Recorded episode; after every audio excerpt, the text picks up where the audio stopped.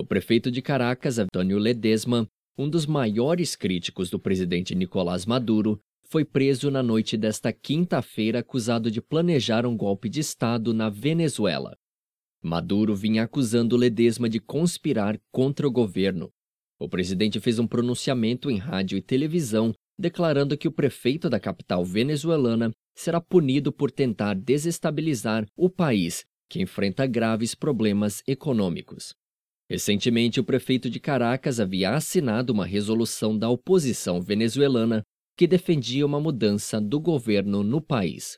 Segundo a esposa de Ledesma e um correligionário, o prefeito foi agredido e preso sem mandato judicial.